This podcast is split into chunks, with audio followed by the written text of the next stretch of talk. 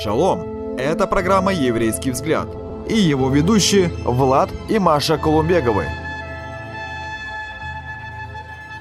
Шалом, дорогие друзья! Шалом, хаварим! Мы очень рады, что мы снова вместе с вами. Это передача «Еврейский взгляд», и это очень хорошо. Но мы представляем наших гостей. Это Борис Саулович Грисенко, Анна, супруга Грисенко, и Борис Саулович, старший раввин, пастор Киевской еврейской мессианской общины.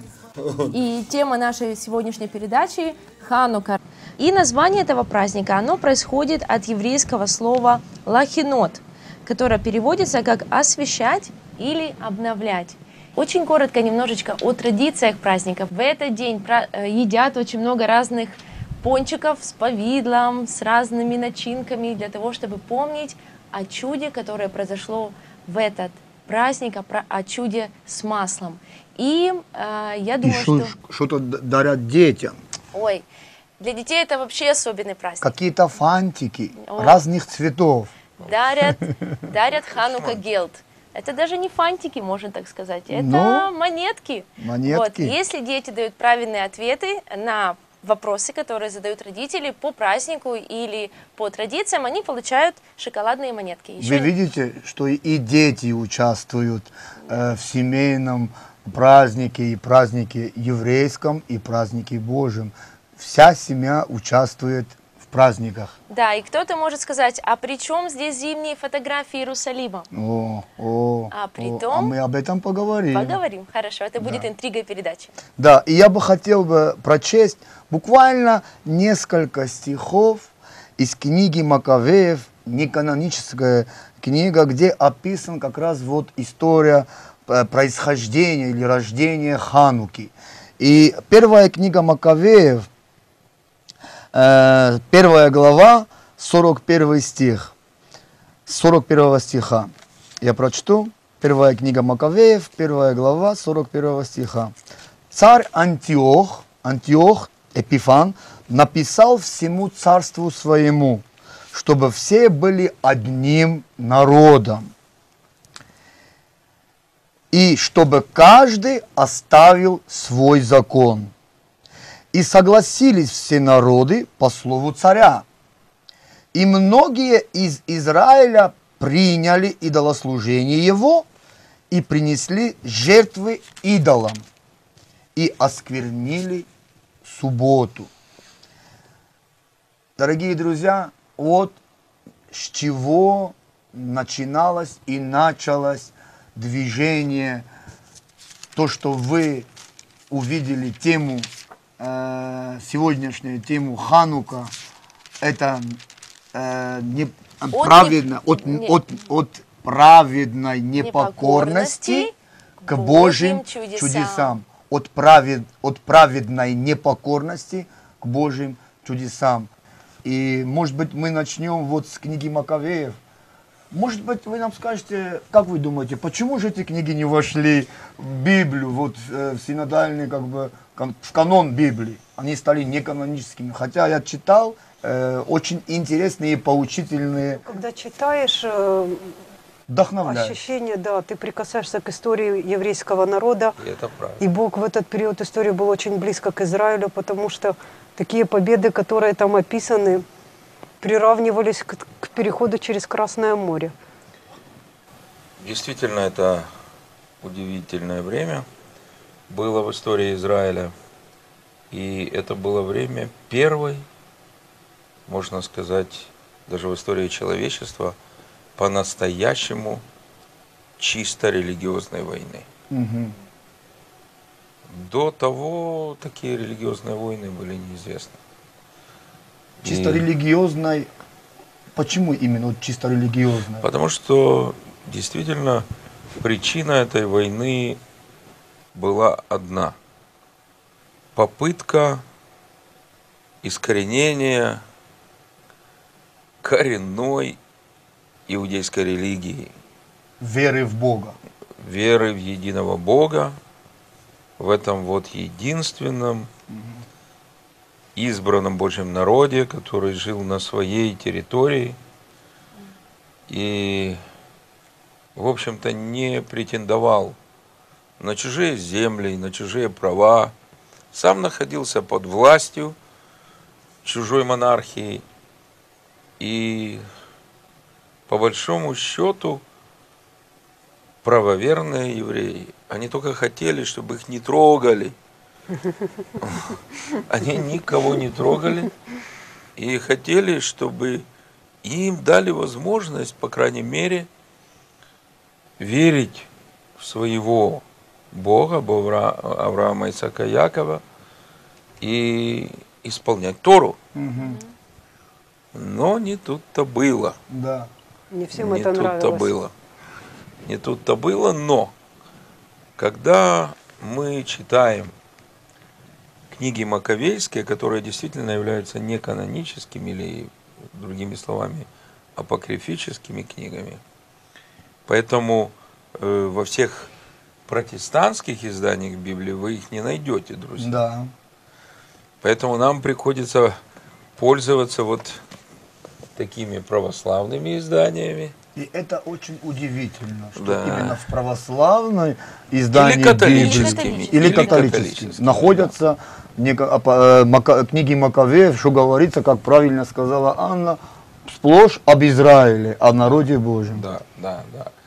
И самое э, во всем этом удивительное, что если бы историческая церковь не сохранила эти книги, угу. то и у Израиля бы их не было. Очень интересно. Да. И если, вы знаете, если вы возьмете первые издания израильские для репатриентов из Советского Союза, или даже в девяностых годах, брошюры по Хануке, более или менее расширенные, там в приложении выдержки из Маковейской книги. И они, угу. э, вот все, что мне попадались, э, издания семидесятых, восьмидесятых, девяностых годов, это репринт дореволюционных из, изданий э, православной Библии. И там яти, там твердые знаки. Да, читать тяжело, тяжеловато. Ну, а, то есть даже не... Не русским не языком. Не, да. Конечно же, русским не языком. Не древним. Ну, и, и это, ну, хорошо. Моя супруга, она небольшой специалист в дореволюционных изданиях, поэтому для нее это все древнее. Не современным русским языком. А поскольку она знает, что древнее прошло, теперь все новое, да. то, хотя она на самом деле это читает и легко. Так вот, э, дело в том, что для еврейского народа церковь, как ни странно, оказала очень важные услуги, сохранив вот эти неканонические апокрифические книги Библии. И э, в приложении к Танаху, а для католиков они в составе Танаха, в составе Ветхого Завета, называются дейтероканонические, второканонические, их одиннадцать книг. Угу. одиннадцать книг. Я был как-то на одной конференции в Москве много лет назад, посвященной Хануке. И там был круглый стол, и там были историки, профессора, филологи, в основном еврейские, но не только. И как раз один из еврейских экспертов поднял этот вопрос. И поскольку там были представители синагоги, когда он говорил о том, что если бы церковь не сохранила эти книги, мы, евреи, бы их не имели вообще, представители синагоги так опускали глаза и, в общем, никак не реагировали. И я их понимаю прекрасно. Но действительно, эти книги являются бесценным источником по истории событий, предшествовавших Маковейским войнам, по самим Маковейским войнам и по событиям непосредственно после них. кроме этих маковейских книг, есть только один серьезный источник, это книги Иосифа Флавия. Угу. Только вот эти два источника. Ну, Иосиф Флавий, он материалы брал именно Иосиф отсюда. Флавий частично пользовался книгами маккабейскими, но еще и другими источниками. Кстати, собственно, и книги Иосифа Флавия, в общем-то, угу. в основном были сохранены благодаря церкви. Угу. Значит, церковь историческая сделала очень хорошее дело, да. что сохранила э, книги, в, в которых описаны история еврейского народа. Да, мы за это очень признательны. Слава Богу. Слава Богу за католико-православную церковь. Да. Если так можно выразиться. Вот. Ну, возвращаясь к началу этих книг, первой и второй, потому что первая и вторая, они как раз исторические книги, в которых в основном все описано точно с фактической стороны.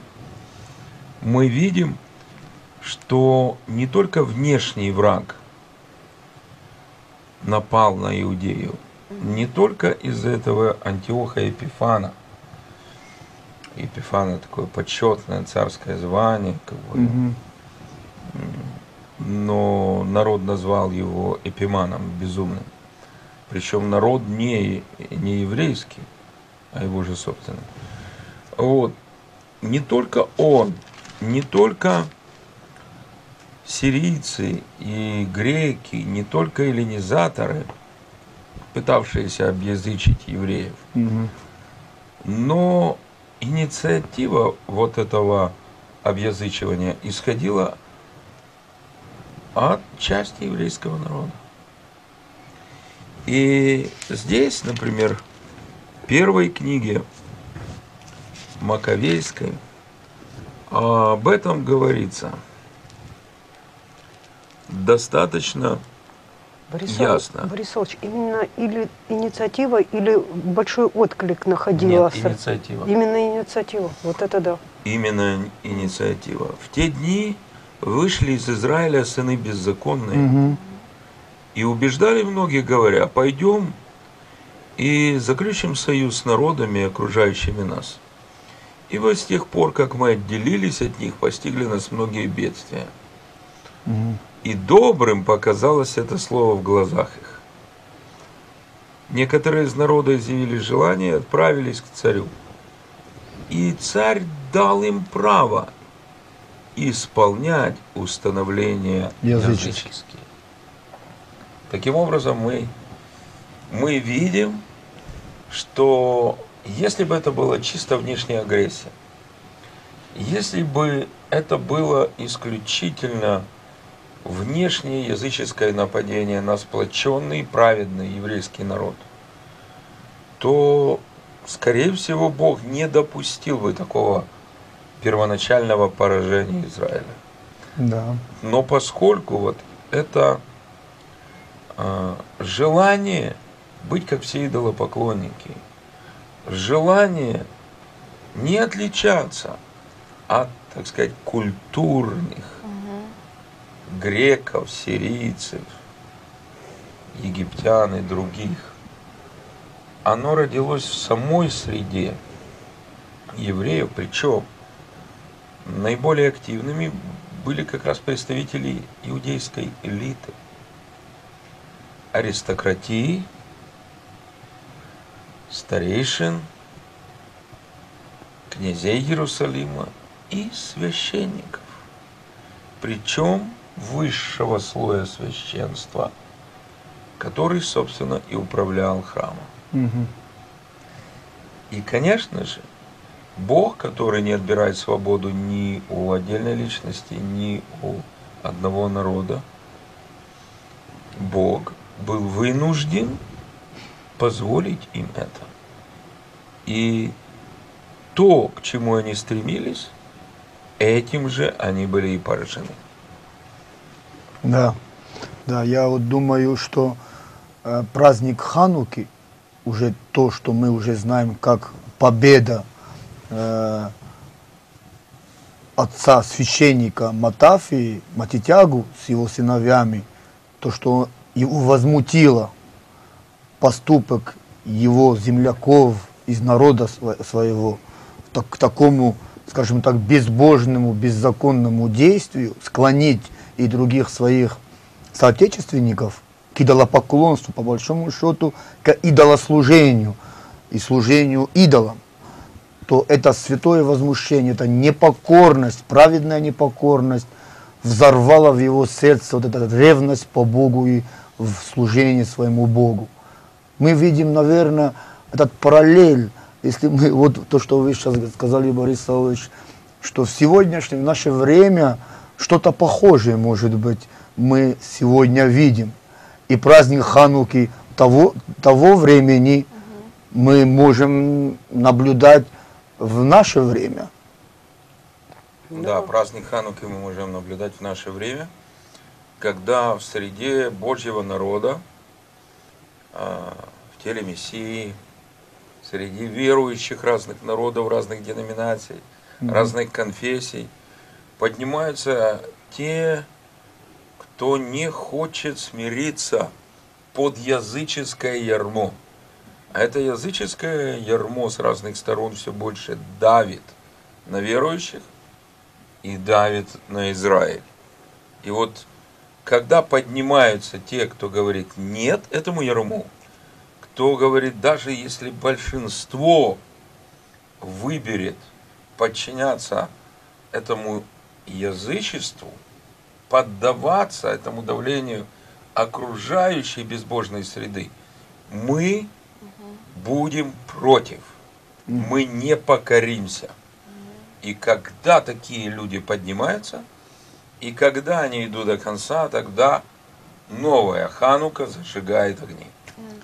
Я вот тоже думаю, мы готовились и читали разную еврейскую литературу, и на самом деле там говорится о том, что когда поднялись вот такие люди нечестивые, они думали, что они делают услугу еврейскому народу, освобождая их от предрассудков, говоря о том, что да, у вас ваши древние традиции, ваш невидимый Бог, вот посмотрите на эту культуру, на, на этот ум человеческий, на...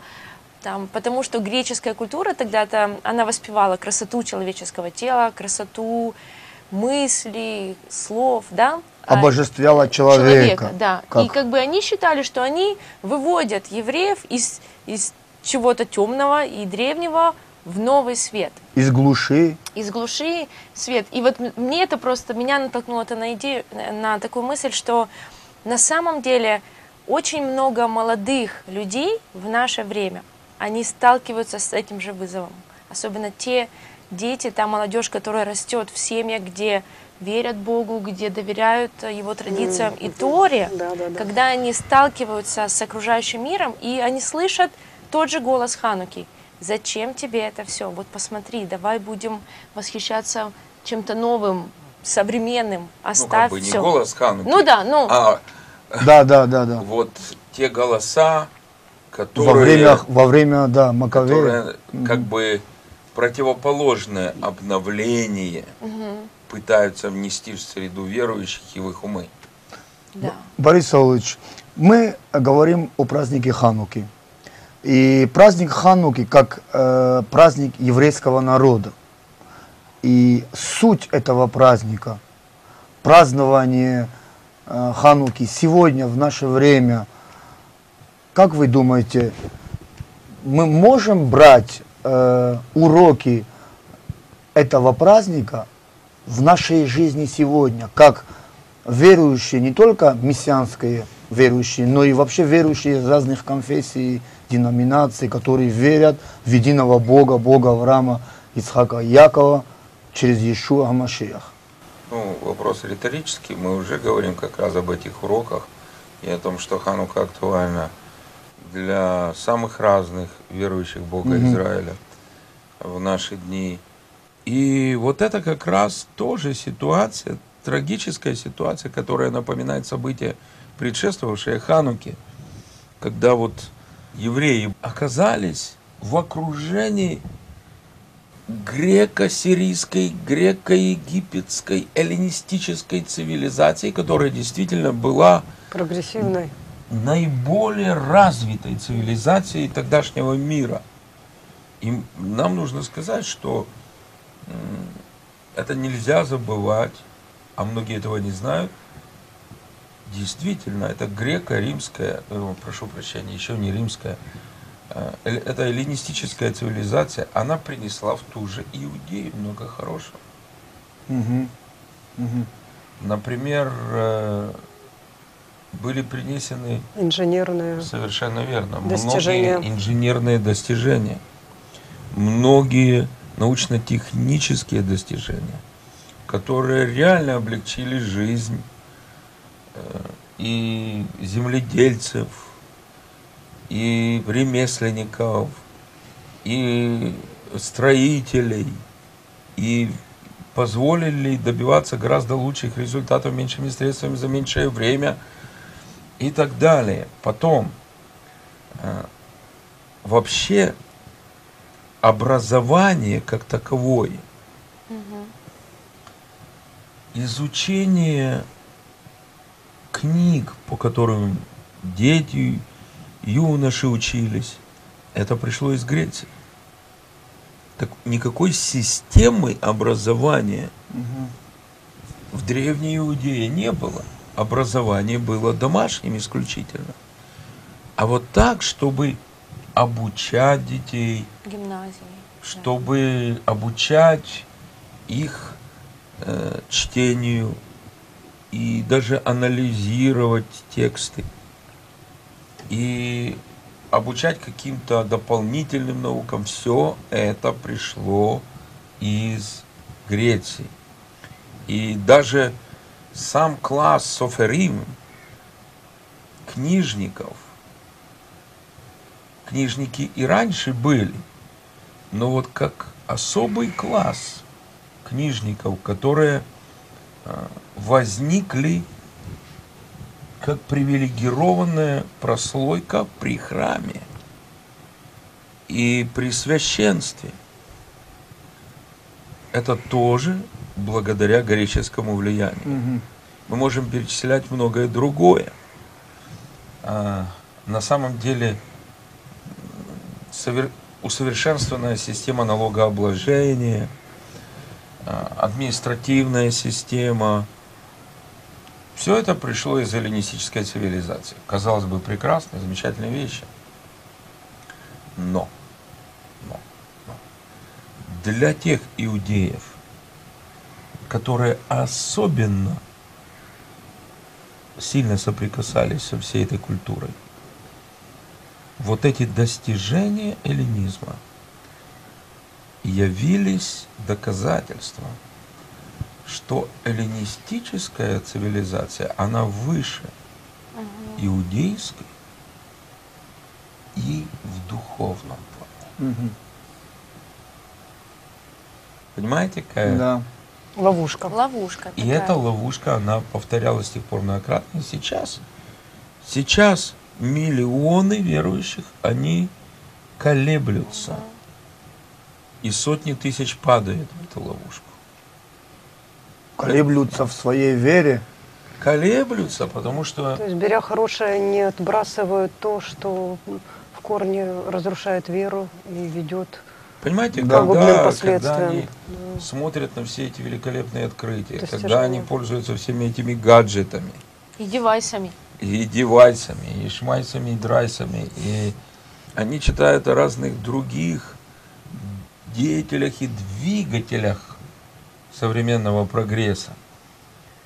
А современный прогресс, он просто был непредставим еще сто лет назад. Угу. То, что произошло за последние сто лет, беспрецедентно во всей истории человечества. Вот.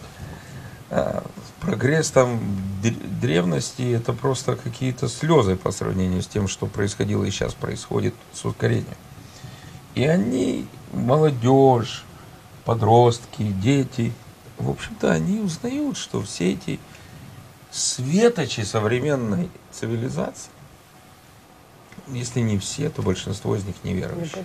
Не угу. И они очень скептически относятся не только к Библии, но вообще к идее даже Бога.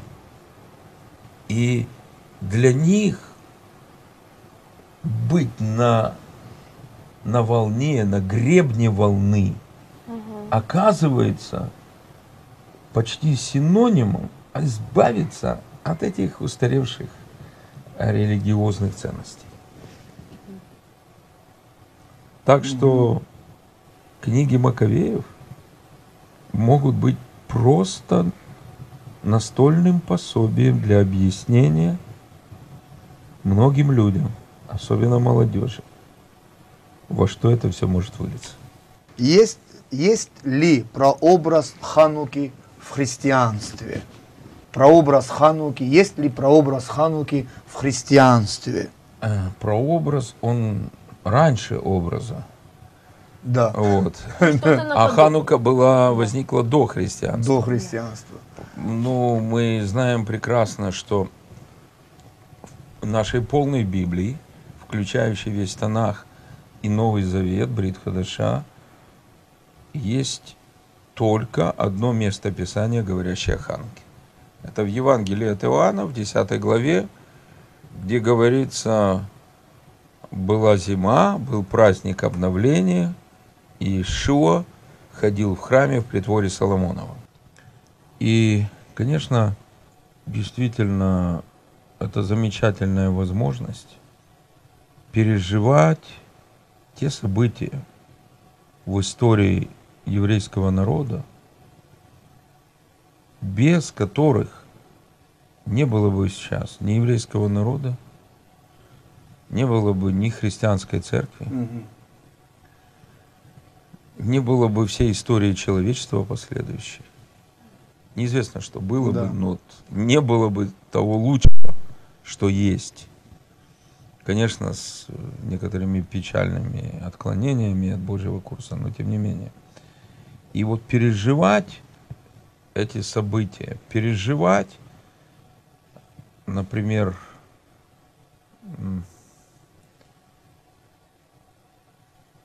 вот эту боль хасмонеев за свой народ, боль Матафии, Матитьягу, отца хасмонеев за свой народ, его святое возмущение против вот этого конформизма многих иудеев того времени, его святое возмущение против этого засилья идолопоклонства. Переживать это снова и проецировать это на наши современные обстоятельства. Извлекать уроки из поражений Израиля и из победы Израиля. Угу. Угу. Извлекать уроки из того, что Израилю пришлось пережить, когда он выбирал свой отдельный от Бога путь. И извлекать уроки тшувы, настоящего покаяния, возвращения на Божий путь. И радоваться тем благословениям, которые пришли на избранный Божий народ через верный остаток, который не покорился ни вождям Израиля. Это уже что-то нам угу. напоминает, что впоследствии еще происходило. Ни вождям Израиля, которые пренебрегли Божьим словом, Божьей ответственностью, святой властью, дарованной им, и хотели увести народ Божий с прямого пути, праведного пути, пути цадыким. Вот эта решимость противостоять своим руководителям, когда они шли против своего Бога. Вот это интересно. И решимость противостоять внешним силам, этому диктатору, этому тирану, который, имея политическую, военную, полицейскую, экономическую власть над Израилем, еще и возмечтал духовно покорить Божий народ. И вот когда мы смотрим вот на эту реакцию святой непокорности этой мирской системе, святой непокорности этим безбожным силам внутри Божьего народа и безбожному давлению извне, это для современных верующих такое укрепление, такое утверждение, такой пример, что в самых разных, очень неблагоприятных обстоятельствах, даже когда вокруг нас те, может быть, за кем мы хотели идти, ушли в сторону и дают плохой пример, мы можем подражать лучшим примерам от Бога. Мы можем видеть Бога впереди нас. Мы можем выбрать Его путь. И, принося жертвы на этом пути, устоять и победить. Большое вам спасибо, Борис Саулович. Спасибо, Аня, большое. большое. Спасибо. Спасибо. Спасибо всем. Спасибо да. Ну что ж, дорогие друзья, шалом вам. Я думаю, Агишанес. что вы для себя взяли Божие благословения в этой передаче. И вся слава, конечно же, Господу. Будьте радостны, будьте счастливы и горите ханукальным светом. Друзья, спасибо, что были с нами. А больше интересного вы найдете на YouTube-канале «Еврейский взгляд».